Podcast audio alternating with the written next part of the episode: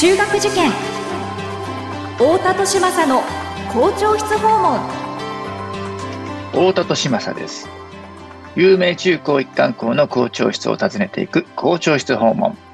今回は東京都台東区にある私立の共学校。上野学園中学校高等学校の校長先生にお話を伺います。学校は個性で選ぶ時代入試も模試も出会いの場です。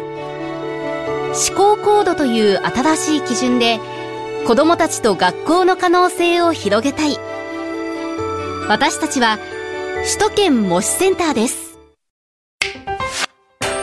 太田利政の校長室訪問。文化放送ポッドキャスト QR 太田利政の校長室訪問。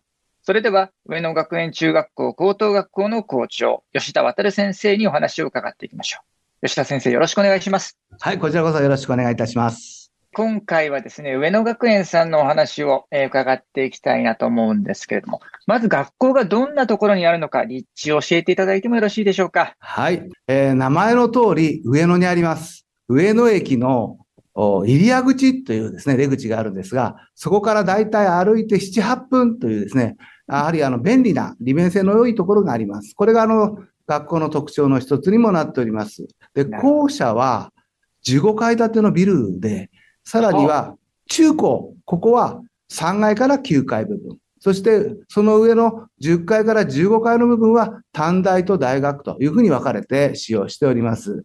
そのためですね、えー、校舎からいろんなこの上の界隈の様子が見えるわけですけれども、まず真正面というかですね、うん、東側にはスカイツリー、そしてその手前になんとなくこの浅草の賑わいが見えます。うん、で、全く反対側にはですね、今度は上野公園、まさに上野の森が見えてきまして、はい、えー、動物園忍ばずの池みたいなですね、そんな雰囲気がもう、あの手の取るようにわかります。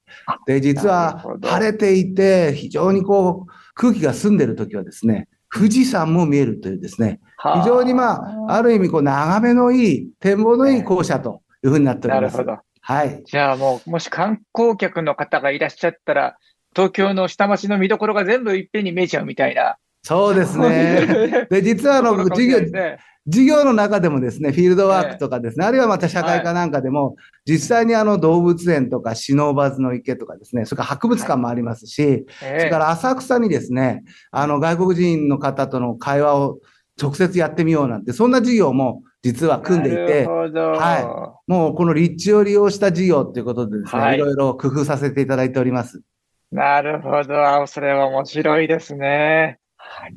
まあそういったですね、東京ならではの名所が、えー、見られる場所にある学校だということなんですけれども、学校の中の最近のご様子はいかがでしょうか？うん。あの、本校は実は見学の精神、ね、これが自覚と言います。自覚。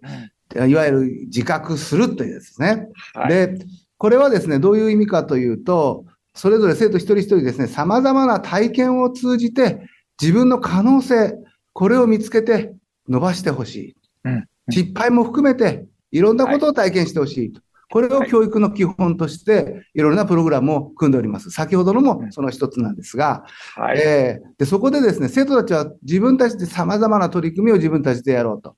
こういう傾向があります。ですから、はい、実はあの、先月は文化祭ということで終わってるんですが、今は生徒会のですね、役員選挙と。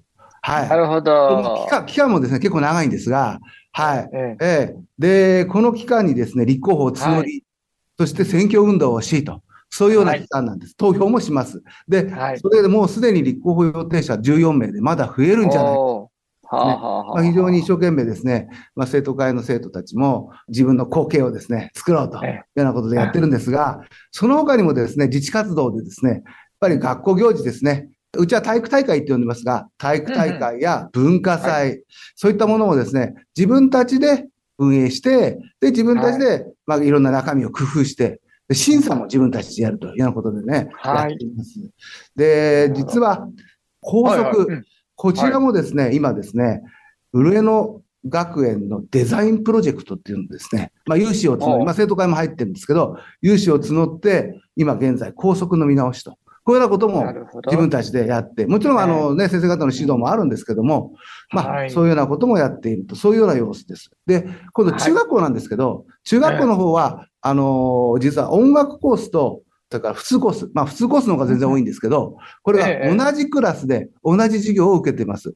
で、一部、そうなんですか。そうなんです。で、一部音楽コースの生徒を取り出して、え音楽の専門の授業をちょっとやってるっていうことなんですけど、まあそういう生徒たちなんで、実はですね、やっぱ音楽の親しみってのあるんですね。それで、はい各教室に全部グランドピアノを置いています。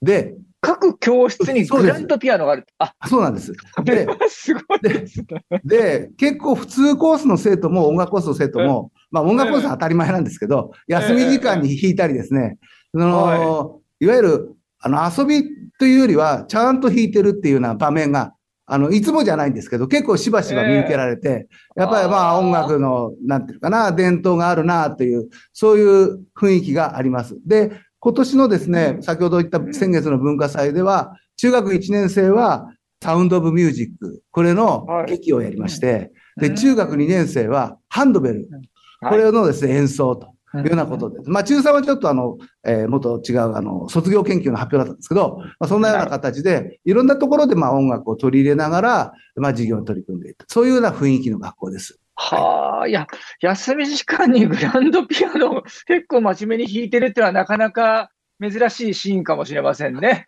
えーあの、最初は音楽、こですね。そうですね。最初は音楽コースの子がだけかと思ったら、普通コースっていうかね、中には実は中学2年生にはですね、アコーディオンの世界コンクールで優勝してる子もいるんですよ。うわあの、まあもちろんあのアンダー15とかね、うんそういうあれですけども。ろですからね、まあ、そういう意味では、まあ、まあ、非常にこう特色のある学校です。はい。でぜすね。ああ、それはちょっと今度覗いてみたいですね。ひぜひ。はいありがとうございます。はい。まあ、そういった、えーユニークな、えー学校だということが分かってきたんですけれども、まあ、そもそもまあどういった方がこの学校を作られてですね、まあ、どういっはいた歴史を経て現在に至るのか、えーそういった、えーバックグラウンドの部分も伺っていってよろしいでしょわうか。かりました。はい。えー実はですね、まあ、あの、1904年がですね、創立なんですけども、まあ、あの、ええ創立の時は、まあ、何名かの方がこう関わって作られていて、ええうんではいその中でですね、特にあの、石橋蔵五郎先生ですね。はいこの方が、ええまあ、あの、特にあのしあのお金の部分ですとか、あるいは教育の内容であるとか、こういったものをですね、うん中心的にこう固められてきて、なるほど。はい。で、今は創立者っていうのは、ですから石橋蔵五郎先生ということで、あの、はい。えー校舎の前にですね、銅像が立っているんですね。で、この方は、いえー実は青森八戸出身の方で、はあ。で、まあ、18歳で上京してこれ来られまして、それで今の日体大、当時はですね、えっ、と、日本え体操学校だったかな。えっ、と、すみません。そういう学校に入られて、入学されてですね、ねで、いわゆる日体大の第一期卒業生と、こういうふうになってるんです。ああ、そうですか。はい。ただですね、この先生は、それだけでは足らずですね、あはい。の、様々な、あの、いわゆる国語だったり、英語だったりっていうのはですね、えーいわゆる教員関係の学校に通われて、えー最後はですね、東京の芸術大学、今のですね、東京音楽学校って当時は言ったんですが、そこはいの専科でうん、えー音楽も学んであると。そういう、非非常に多芸な先生なんです音楽まで。はい。で、さらにですね、えーまあそういうバックグラウンドもありまして、女学校でスタートしてるんですが、あ、そうですよね。当時女学校なんですが、そこにですね、いわゆるリズム、音楽と、それから体操、これを組み合わせたダンスだったり、そういうようなものをリ実践されリトミックってありますもんね。ええそれを実践されてですね、まあ研究論文も書かれてっていうことで、あの非常にそういうふうな、あの、前衛的なですね、教育をうんされています。はい。なるほど。そうですよね。で日本でも一時期そのリトミックってすごく流行った時そう期ですね。があって。はい。ね。あ、そのじゃ先駆けだったんですね。そうです。で。うんただ学校のことで言いますとですね、実はやっぱりええ大震災であるとかですね、関東大震災ですね、うんここでですね、やっぱり全焼しました。さらにはですね、あそれで一回廃校になるかどうかって言って、やっと再興したんですけども、まはいた数年後にですね、今度は近隣の火災に巻き込まれて、これもまた全ー焼した。あ2度ほどですね、廃校の危機があったんですが、ここもやっぱり、えー、先ほど言った、えー、ゾゴロ先生の方でですね、資材を投じて再建されています。はい。で、戦後に、戦後になりまして、今度は、あの、それまでずっと女学校、それから高等女学校ということだったんですが、それが当然申請の中学校、それから高等学校と変わりました。はい、さらにはですね、短大、大学と、えー、経営を広げてまいりまして、で特に特色的なのは、日本で最初の高等学校音楽科、これを作ったのは、えー、上野学園ということになっております。あ、そうなんですか。はい、ですから、そこからですね、で伝統的にこう音楽というのがやっぱり、まあ、うん、強くなっていって、で、まあ、演奏家の方もたくさん出てます。うん、はい。えーえー、まあ、そういう歴史の中でですね、共学、えー、今は共学です。共学になったのは2007年ということで。2007年。はい。はい、ですからもう今16年目なんですね。はい。はい。で、来年実は1904年が、えー、スタートなので、うん、来年は120周年と、こうなりまして、ね、はい。で、それを機にですね、新しい歴史として国際コース、これをですね、まあ一部、一部ですけどもね、これを国際コースを作って、また新しい歴史を作っていこうと。こういうふうなことで歩みをしております。それが上野学園の、まあ、歴史ということになります。はい。ありがとうございます。この石橋蔵五郎さんっていうのは、じゃあ、その資金的にも恵まれていた方なんですか？いや、あの、もともとはですね、先ほど申し上げた八戸。で八戸の16歳の頃から、教鞭にもう立たれている。当時は、あの、若くして立つことができましたので、で、で、東京へ出てきても、ああの、すぐに当然上野学園高校を作ったわけではなく、あ女学校を作ったわけではなくて、その間もですね、勉強しつつ、教鞭も取られてて、で、やっぱり資金的にもいろいろこう、いろんな意味でですね、蓄財をしていたという部分があるようです。はい、そうやってコツコツ自分で貯めたお金で学校を作って、そそうです。あの、もちろん協力者も、当然協力者もいるので、ね、協力者もいるので、一人でさ、立ったわけではないんですけれども、ただ、先ほども言っただんだんその石橋道吾先生が中心になってきて、なるほど。先ほど言いました、もう焼け落ちちゃった時は自分の資材でっていうような、はあ、こんな歴史でございます。はい。はい、ありがとうございます。そういった歴史の中でですね、現在に至る上野学園さんなんですけれども、その教育のエッセンスを何か一般のご家庭でも取り入れるヒントやアドバイスのようなことをいただければと思うんですが、いかがでしょうか？わかりました。はい。あの、本校は先ほども言いましたように、まあ自覚ということで体験。うん、この体験もですね、やっぱり本物を体験してほしいと。はい。ということを、モットーにしてですね、いろんなプログラムを組んでいます。はい、ですから、ご家庭でもですね、もしそういう体験する機会、そういったものがあれば、あの、はい。うちの子供たちには早いかなとか、ちょっと無理かなと、そう思わずにですね、まあ、ちょっとやらせてみるとかやってみる。これがすごく大事なことかなと思っています。えー、特にですね、文化的なもの、例えば芸術、音楽であるとかですね、それから、えー、絵画であるとか、まあ、いろんな、こう、ものがあります。あ演劇もそうです。えーはい、わかるわからないよりも、ちょっとそれをですね、味わってもらう、味わわせる。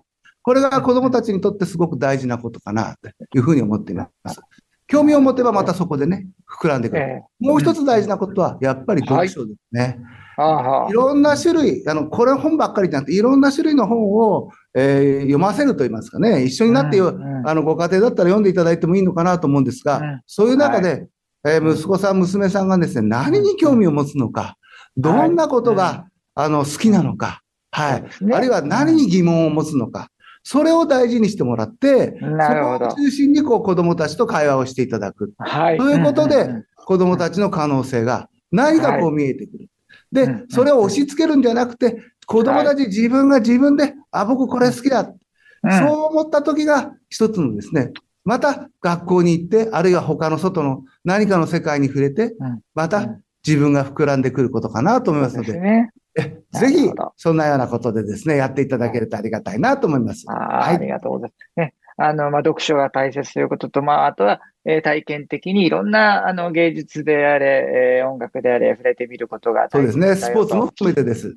ね。あ、スポーツもそうですよね。ね。そ。そこで先生、すごくあの大切なことをおっしゃったなと思うのは、そこでその、じゃあそれによって何かを身につけてほしいとかっていうことよりも、まあ、この子が何に疑問を持つんだろうか、何に興味を持つんだろうかっていうところ、そこでこそ、その子供のリアクションを親がちゃんと見ててあげてくださいよっていうね。そういうことです。えーはい。そこがすごくね、あの大事なメッセージだったかなと思います。ありがとうございます。校長室訪問。